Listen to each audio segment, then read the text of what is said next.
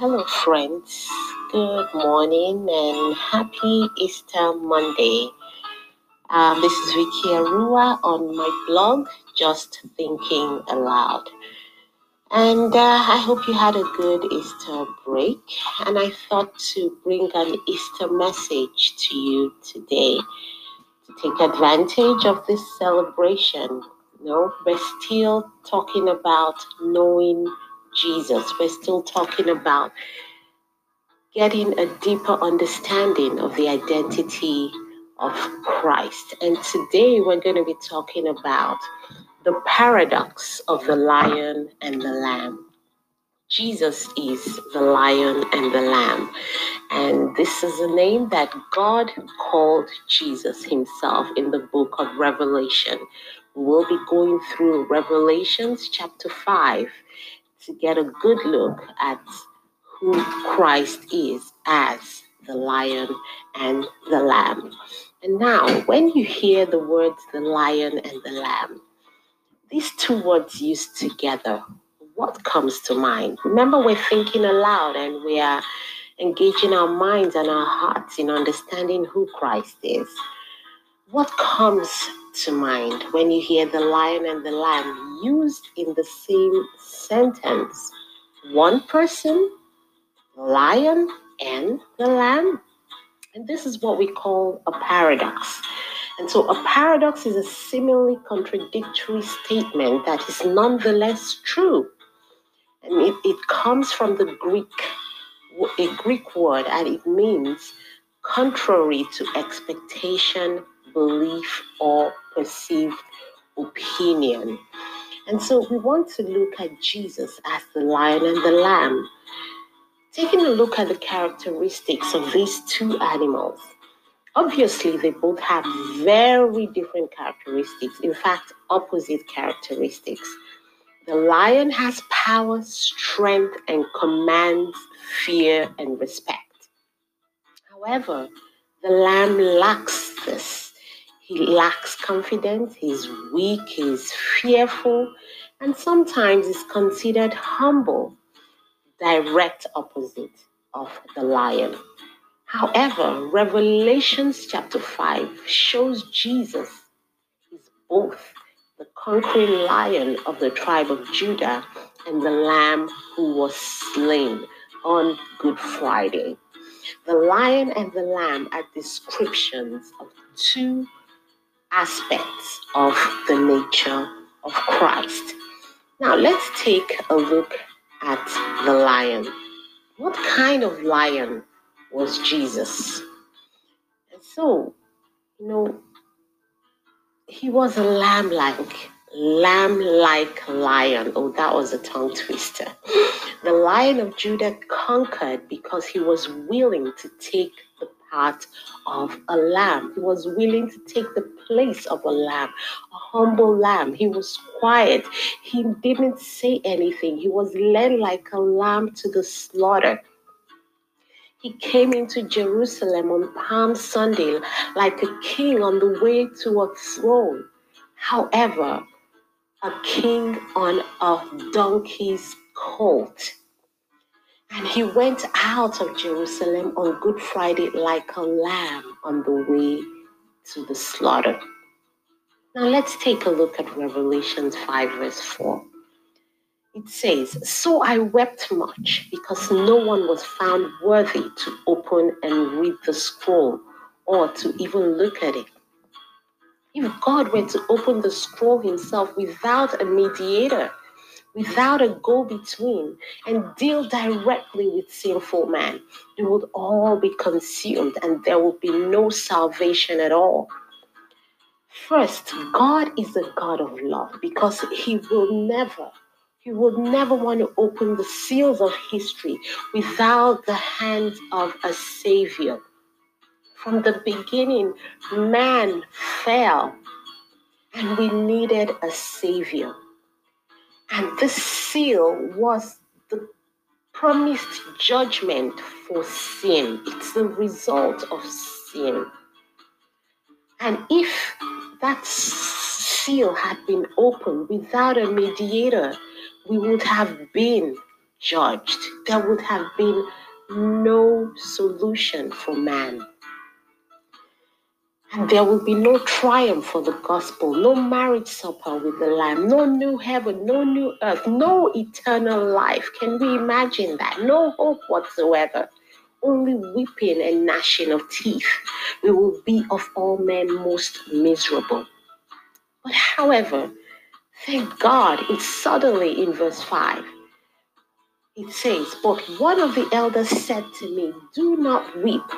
Behold, the lion of the tribe of Judah, the root of David, has prevailed to open the scroll and to loose its seven seals. And that is a voice of rejoicing. That is the voice of resurrection. That is the voice of hope. That is the voice of triumph. And now, however, once you hear this kind of introduction, introducing a lion, introducing a king, the root of David, who or what would you expect to see? And so let us go in to verse 6. Verse 6 says, And between the throne and the four living creatures, and among the elders, I saw a lamb standing as though it had been slain with seven horns the lamb appears after a king was introduced. Instead of a king appearing, we see a lamb appearing.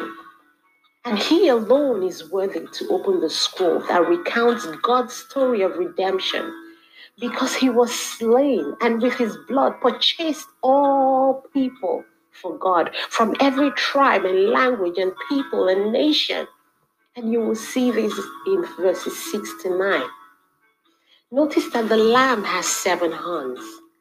A horn is a symbol of authority, strength, and power throughout the book of Revelation, as well as in the Old Testament. And you may want to take a look at Deuteronomy 33, Psalm 18, or Psalm 112. And the number seven signifies fullness, completeness, and perfection. And this is where Jesus said, it is finished on the cross. And so we see the lion and the lamb all in this one chapter, Revelations chapter 5. And so let's take a closer look at the lamb. Actually, a lamb is a baby sheep. It's, it's one of the most prolific, significant biblical symbols the word first appears in Genesis 22 when Isaac asked his father Abraham, Where is the lamb for the burnt offering? And Abraham responds, God will provide himself a lamb in verses 7 to 8. In one sense, providing a lamb is a theme of the whole Bible. The human race needed a substitute sacrifice. And we needed a Savior. Every Old Testament sacrifice foreshadowed the need for a Savior, an offering, a sacrifice. Isaiah 53, verse 7 says, He, Jesus, was led like a sheep to the slaughter. And as a lamb before the shearer is silent, so he did not open his mouth. John the Baptist introduced Jesus as the Lamb of God who will take away the sin of the world in John chapter 1, verse 29. Peter also reminds us that we are redeemed with the precious blood of Christ, a lamb without blemish or defect in 1 Peter 1 18 to 19. Because of these, we can worship with angels. Going back to our text for today, Revelations chapter 5.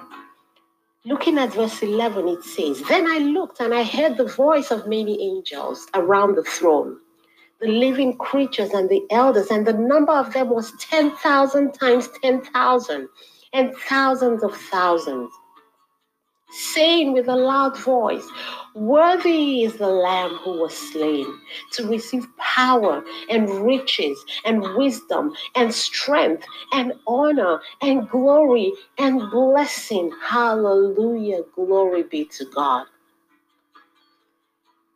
Now we want to take a look at you know, the lessons learned from Jesus as the lion and the lamb. The truth is, a lot of the life of Christ was a paradox.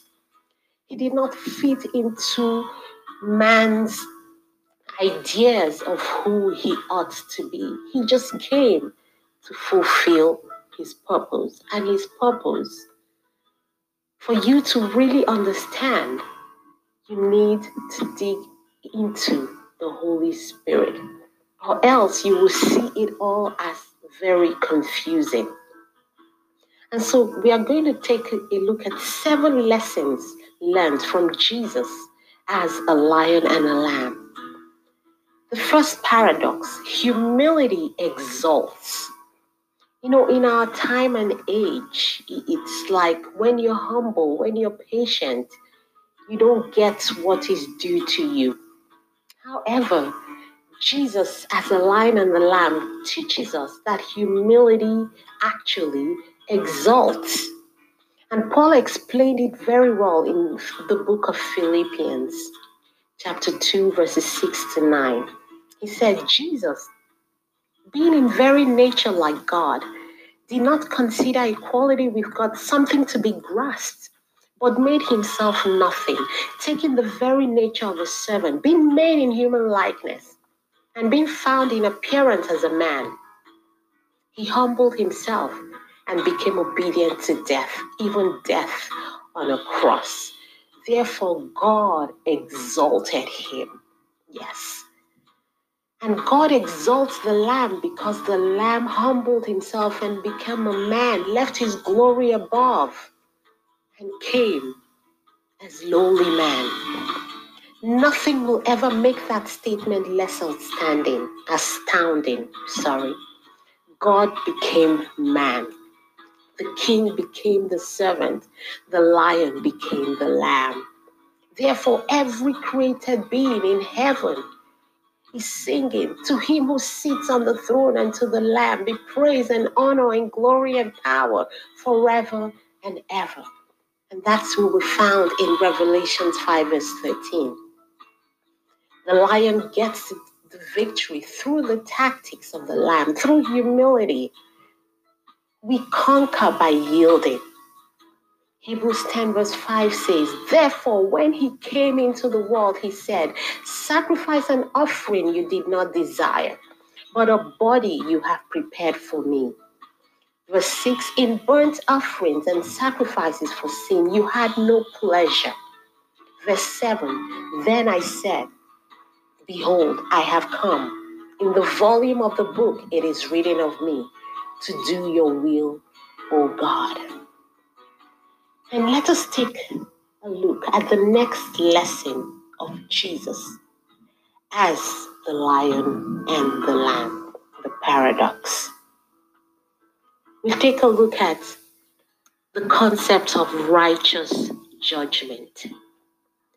When you take a look at the word judgment, sometimes, a lot of times, it connotes something negative. And so, how can a judgment be righteous? And so, even in judgment, God's mercy shows. The coming of Jesus shows how God was righteous even in his judgment. Man rightfully deserved to die. Deuteronomy 5, verse 9 says, You shall not bow down to them or worship them, for I, the Lord your God, am a jealous God, punishing the children for the sin of the parents to the third and fourth generation of those who hate me but showing love to a thousand generations of those who love me and keep my commandments. Luke 23, verse 34 says, Then Jesus said, Father, forgive them, for they do not know what they do. If we take a look at that word from Deuteronomy 5, verse 9, even though God says he will punish up to a thousand generations, he also said that he, sorry, he said he would punish up to the fourth generation. But then he shows mercy to a thousand generations.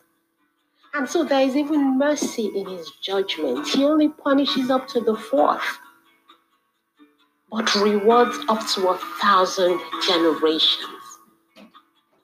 And that was why Jesus said on the cross, Father, forgive them because they do not know what they do. God understands our frame. It's not in His will for anybody to perish. He wants everyone to come to a loving relationship with Him. And that's why His judgment is righteous. The third aspect, or the third lesson we want to learn from the paradox of Jesus as the lion and the lamb is that there is strength in weakness. Yes, that is not something that the world, you know, would would would say. A weak person is just that, weak. But with Jesus as the lion of the lamb, we see that with God there is always strength in weakness. And Jesus showed this in John 12, 27 to 28. He was troubled. And he would have wanted to pray at this time of weakness for God to deliver him from the suffering ahead. Instead, he prayed that God will be glorified. And he received an instant answer. He gave all the glory back to God, even in his weakness, even at his weak spot. Taking a look at 1 Corinthians 1 22, verse 225, it says, For Jews request a sign and Greeks seek after wisdom. But we preach Christ crucified to the Jews a stumbling block and to the Greeks foolishness. But to those who are called, both Jews and Greeks, Christ is the power of God and the wisdom of God. Because the foolishness of God is wiser than man, and the weakness of God is stronger than man. And that is who Jesus is. He showed us strength even in weakness. When we humble ourselves before God, even at our weak spots, He meets us right there and lifts us up. He exchanges our, he exchanges our weaknesses for His strength.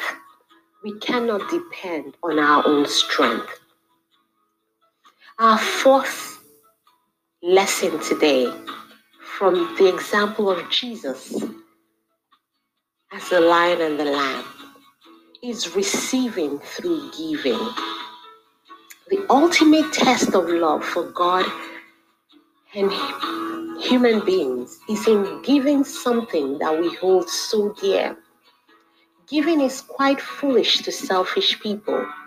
The world's philosophy is it is much better to work and work, save, earn all you can, get rich, keep and withhold.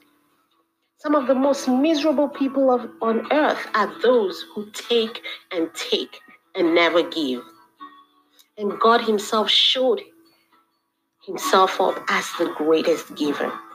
In John 3:16, He gave His only Son and received Him back in glory and seated at the right hand of power.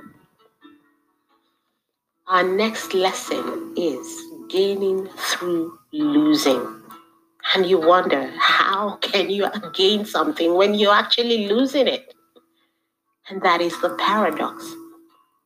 That is God for you. He's not a man model. There is nothing he cannot do. Materialism and love of money have always been the greatest hindrances to a personal living relationship with the Lord. People who are materialistic never have any thoughts of sacrificing and offering anything for Him who died and gave Himself for them after receiving Christ as Lord and Savior, we need to accept the fact that we are to live a life of service and sacrifice for Him.